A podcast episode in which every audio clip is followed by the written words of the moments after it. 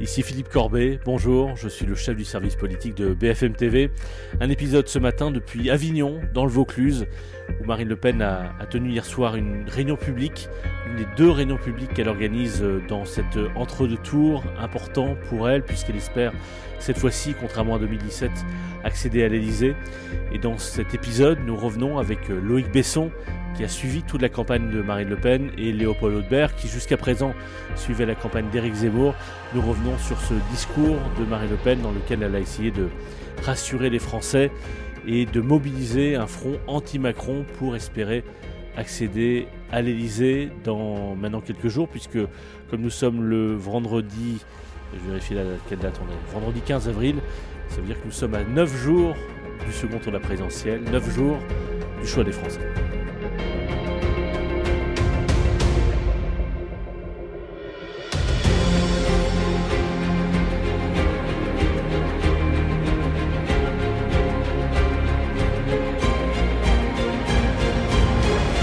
Salut à tous les deux. Salut, Philippe. Alors nous sommes dans la même ville, à Avignon, mais je suis euh, de l'autre côté du Rhône puisque nous sommes en train de, faire des, une partie de l'émission de Maxime Switek euh, en direct depuis les berges du Rhône avec derrière nous le pont d'Avignon. Et donc euh, vous entendez peut-être d'ailleurs le camion satellite de BFM TV qui est juste derrière nous. C'est un cadre magnifique. Vous, vous êtes de l'autre côté en, ville, c'est ça? On, est dans le centre-ville. je ne sais pas où exactement parce que je suis très mauvais. C'est l'heure de dîner. Oui, voilà. D'accord. On, interrompt brièvement votre dîner. Euh, juste pour faire un. On n'a pas eu le temps trop de reparler de, ce discours de, Marine Le Pen qu'on a diffusé en direct sur BFM TV. Toi, Loïc, tu suis la campagne de Marine Le Pen depuis euh, plusieurs mois. Euh, toi, Léopold, tu as suivi celle d'Éric Zemmour, donc tu viens seulement de, de, te raccrocher et de venir prêter, prêter main forte à Loïc. Donc vous avez deux regards très très différents sur, cette, sur ce meeting d'entre-deux tours. Bah, Loïc, toi, qu'est-ce qui t'a frappé dans ce discours? Euh, c'était un discours assez punchy, peut-être l'un de ses plus punchy, où le message était clair, c'était de, marquer la, la, différence entre sa candidature et celle d'Emmanuel Macron. Euh, ça, c'est ce qu'elle avait toujours voulu faire dans cette campagne, même bien avant le premier tour, instaurer ce, ce duel. Mais disons que là, elle l'a marqué euh, au fer rouge très particulièrement. Euh, avec des, mots assez forts. Euh, ce qui m'a marqué le plus, c'est qu'elle est revenue à quelque chose qu'on n'entendait plus beaucoup ces derniers temps, qu'elle employait beaucoup en 2017 et qui pouvait peut-être nous sembler d'un autre temps euh, au vu de l'évolution de Marine Le Pen. C'est le côté la caste, bloc élitaire, l'oligarchie contre versus la version à elle qu'elle propose. Enfin, c'est en tout cas comme ça qu'elle a présenté les choses. Oui, c'est ça. Et toi, toi Léopold, qui, arrive avec un regard plus, euh, plus neuf, puisque tu n'avais pas assisté à un seul meeting de Marine Le Pen, qu'est-ce qui t'a frappé? Alors moi, ce qui m'a frappé, c'est le fait que ce discours euh, qu'on a entendu là parle vraiment quasiment exclusivement de pouvoir d'achat. J'étais assez surpris euh, que le thème de, l'immigration soit quasiment éludé en fait pendant ces 50 minutes je crois ou une heure de discours je sais plus ça m'a vraiment frappé. Et ce qui me frappe aussi en ayant parlé avec, pas mal de militants dans la salle c'est que vraiment les personnes qui sont là ont des attentes extrêmement fortes sur euh, le prix du carburant sur euh, le fuel sur le prix euh, de vraiment de la vie quotidienne.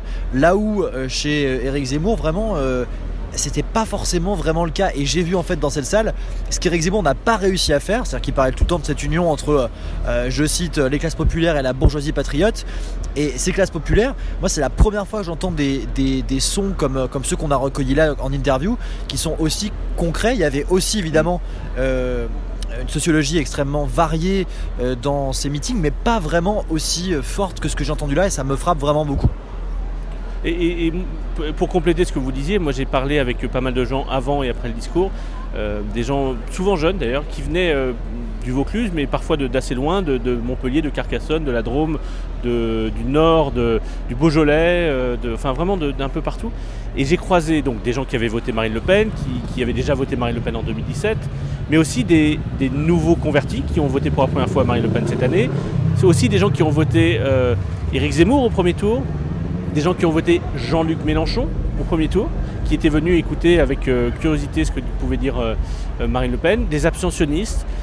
vraiment, et, j'étais frappé par la, curiosité de ces gens-là qui venaient. c'était pas que des. Parce que parfois des meetings, c'est que des gens déjà convaincus. Là, c'était pas le cas. Il y avait des gens qui venaient vraiment, au fond, se dire est-ce que je peux aller voter Marine Le Pen la semaine prochaine? Est-ce que je peux choisir cette femme pour être présidente de la République? Pendant 5 ans.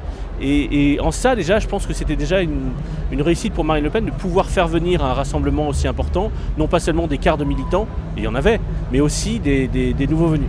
Après, je, me fais l'avocat du diable, mais euh, on a évoqué ça en plateau euh, juste après l'émission, notamment avec Thierry Mariani, qui est un, ancien ministre UMP et qui est un, maintenant un député européen Rassemblement National. Qui, et qui est notre voisin de table accessoirement ce soir. Absolument. absolument.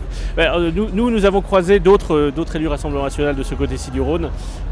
et, ce qu'on se disait, c'est est-ce que, au fond, en jouant comme cela, l'apaisement, rassurer, euh, prolonger au fond sa campagne de premier tour, sa stratégie, ne pas euh, mettre sur la table des sujets trop euh, éruptifs ou des sujets qui pourraient faire polémique. Est-ce qu'au fond, le risque, ce n'est pas de... Bah, en ne prenant pas de risque, au fond, comment est-ce qu'elle va passer de 9 millions de voix du premier tour à 18 millions de voix qui sont nécessaires pour gagner, pour gagner la présidentielle? Est-ce qu'au fond, elle ne risque pas d'être un peu courte pour aller chercher des électeurs qui n'avaient jamais voté pour elle et dont elle a absolument besoin si elle veut être élue dans, dans, 10 jours. Voilà, c'est la, limite que je vois dans ce discours et même dans sa stratégie d'entre-deux tours. Bah, forcément, il y a un risque, mais en même temps, ce risque, elle l'a pris depuis des mois en faisant ce pari-là de la campagne pouvoir d'achat, de la campagne chiante, comme elle le définit elle-même. Il se trouve que jusqu'à maintenant, ça lui a réussi puisqu'elle a été qualifiée au second tour malgré les doutes de, beaucoup, y compris dans son camp. Et donc l'idée, bah, pour elle, c'est de poursuivre euh, dans cette même ligne euh, en sachant que elle, sait qu'elle n'est pas favorite, clairement, elle est lucide là-dessus, mais elle se dit que ça peut passer et que si ça passait, bah, ça serait une victoire euh, très très serrée. ça ne serait pas une victoire avec triomphe. Mais elle fait, elle fait ce pari-là. Alors oui, elle fait pas spécialement le pari de d'engendrer un élan populaire, de donner une grande envie. Euh, mais elle fait le pari que sa constance, la constance de sa stratégie, et en fait, ce qu'elle dit moins, mais le pari qu'elle fait, et on l'a encore vu ce soir dans son discours, le pari, c'est le, rejet d'Emmanuel Macron. C'est là-dessus qu'elle oui, c'est ça. Oui, parce qu'au fond, elle dit, elle, a dépeint, il y a eu des mots assez durs sur Emmanuel Macron, bon, c'est pas la première fois, mais, mais, mais assez sévères, et, et, euh, elle essaye de, constituer un bloc, euh, puisqu'elle a utilisé le mot bloc, un bloc anti-Macron, un bloc contre le système, un bloc contre les élites, un bloc contre euh, tout ce que euh, une partie des Français qui ont voté, euh, par exemple Jean-Luc Mélenchon ou qui se sont abstenus, voilà, des thèmes qui peuvent résonner au-delà de son électorat. Mais il y a quelque chose d'autre qui m'a frappé. Enfin, toi, Léopold, qui, qui as fait beaucoup de meetings d'Éric de, Zemmour, qui rassemblait beaucoup de monde, tu as déjà fait des meetings bien plus importants en nombre de participants que celui de ce soir. Euh, est-ce que tu as, on sentait parfois dans certains meetings d'Éric Zemmour une électricité dans l'air, une sorte d'élan, d'enthousiasme, quelque chose un petit peu de, communion collective? Est-ce que tu as ressenti la même énergie ce soir dans le, dans le meeting Au-delà des euh, marines, euh, marine présidente, on va gagner? Est-ce que ça a senti quelque chose dans la salle? Bah alors c'est vrai que c'est très différent et c'est vrai qu'on ne pourra pas retirer à Eric Zemmour le fait d'avoir rassemblé pendant cette campagne parfois euh, des nombres impressionnants de personnes. Euh, on peut rappeler par exemple euh, le Trocadéro, alors il parle de 100 000, mais on est plus à 50 000 personnes à peu près, mais c'était quand même énorme. On l'avait souligné d'ailleurs déjà à l'époque pendant l'émission qu'on avait fait là-bas. là c'est vrai que c'est des salles qui sont un peu plus petite pour moi par rapport à ce que j'ai connu dans cette campagne. Donc là, on est à 4000 personnes. Euh, de ce que j'ai compris en ayant parlé avec Loïc, euh, il y a quand même une évolution euh, dans l'ambiance des salles qu'auparavant, il n'y avait pas cette électricité qu'on a pu ressentir là. J'ai quand même ressenti personnellement une sorte de tension qu'il y a pu avoir dans certains meetings d'Éric Zemmour à des moments où il était notamment très haut dans les sondages. Donc je sais pas ce que tu en penses Loïc, mais j'ai quand même ressenti quelque chose moi là tout à l'heure. Ouais, on l'avait ressenti la, première fois il y a, il y a une semaine, juste avant le premier tour, son, ouais, voilà, son dernier meeting avant le premier tour à Perpignan. C'est là que c'est vrai que c'est la première fois qu'on voyait une salle autant aussi surchauffée.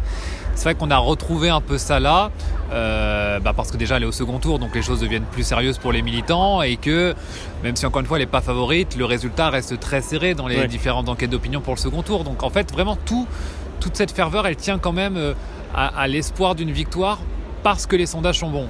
Et euh, le discours de Marine Le Pen n'a pas franchement évolué, mais c'est vrai que la ferveur des militants, leur mobilisation, elle dépend euh, vraiment, vraiment des, sondages. Il y a un thème aussi qu'elle a, euh, elle n'a pas fait des longueurs là-dessus, mais qu'elle a abordé dans son discours, au fond, le changement, la crispation qu'elle, qu'elle ressent depuis le, soir du premier tour. Elle dit qu'il y a une sorte de paranoïa qui se développe sur la possible victoire de, Marine Le Pen.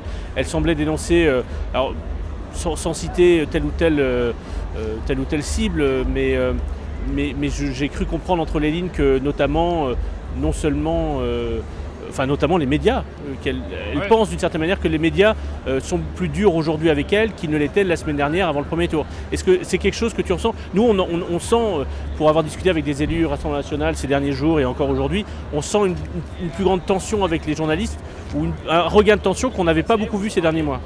Oui, on la sent, on la sent dans, l'entourage de Marine Le Pen et puis on la sent aussi en discutant directement avec Marine Le Pen.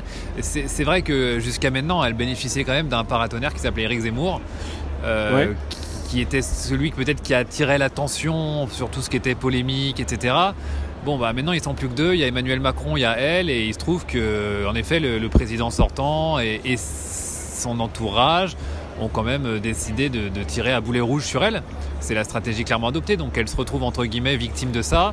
Elle en avait plus l'habitude. C'est la, campagne, c'est la campagne qui est dure. C'est la campagne d'entre qui est plus forcément plus brutale. C'est pas, forcément les médias qui sont plus durs avec elle qui n'étaient la semaine dernière. Oui, mais c'est vrai qu'elle avait fait un peu une campagne hors des radars. C'est vrai qu'il euh, y avait même médiatiquement, on peut le dire honnêtement, euh, il y avait beaucoup moins d'attention médiatique sur elle. Il y avait beaucoup moins de journalistes qui la suivaient. À un moment, beaucoup plus de journalistes suivaient Éric Zemmour que Marine Le Pen parce que c'était un phénomène. Et d'ailleurs, d'ailleurs, on a vu ce soir des gens comme toi, Léopold qui suivaient Eric Zemmour et qui se sont maintenant euh, euh, qui ont été euh, en renfort sur la couverture de, de, Marine Le Pen. C'est arrivé pour plein de rédactions. Absolument, et d'ailleurs en descendant du train tout à l'heure, l'attaché de presse en rigolant hein, de Marine Le Pen m'a dit ah bah vous êtes revenu de chez Zemmour. voilà, donc c'est un peu ce genre d'accueil qu'on a eu tout à l'heure à la gare. Et après voilà, on, fait notre travail évidemment, on n'est absolument pas militant, on est journaliste et, euh, Bien sûr. Et, on, suit toutes les actualités, euh, quels que soient les, bords politiques. Je vais devoir vous laisser là parce qu'on doit être en direct dans 4 minutes, euh, donc au bord du Rhône ici je vous laisse euh, prolonger votre soirée. Et puis demain matin, elle est sur euh, RMC BFM TV depuis Avignon avec Apolline de Malherbe. Et ensuite, elle fait toute une journée de, campagne dans le sud avec, euh, ben, enfin, avec un programme de terrain. Donc on aura l'occasion d'en reparler. Et, Loïc, si ça te dit, on, on fera un épisode soit dimanche, soit lundi pour que tu nous parles de sa retraite pour préparer le débat? On fera ça. on fera ça, Philippe. Philippe, je me permets juste d'ajouter euh, un truc par rapport à ce que Loïc disait. Euh, tu parlais là de la matinale de demain. Elle fait aussi la matinale de France Bleu demain. Elle enchaîne ensuite avec un débat. Deux France Bleu. France Bleu Provence et France Bleu Vaucluse. Carrément, voilà. Et du coup, moi, je m'interrogeais juste sur. Euh, effectivement, elle ne veut pas se fatiguer avant ce, débat, notamment, qui aura lieu la semaine prochaine. J'ai quand même l'impression qu'elle enchaîne beaucoup de choses là ces dernières heures et que. Bah, je sais pas ce que tu en penses, Loïc, qui la suit vraiment régulièrement, mais elle a l'air quand même d'enchaîner beaucoup de séquences. Je sais pas s'il n'y a pas un danger particulier par rapport à ça. Si, elle est plus fatiguée que ce qu'elle aurait espéré, ce qu'elle avait demandé à ses équipes. Après, il y a aussi euh, un réalisme, c'est la campagne, c'est le second tour, elle y est, donc elle est obligée de, tout donner. Et, on verra ce que ça donnera pour le débat. Mais euh, oui, elle est plus fatiguée que ce qu'elle aurait, ce qu'elle aurait espéré l'être. Bon, on aura l'occasion d'en parler dans le prochain épisode, avec, enfin dans l'épisode qu'on fera dans quelques jours avec, euh, avec les. Je vous laisse tous les deux parce que je dois être à l'antenne vraiment incessamment sous peu. Salut, Salut Philippe. Merci. Salut Philippe.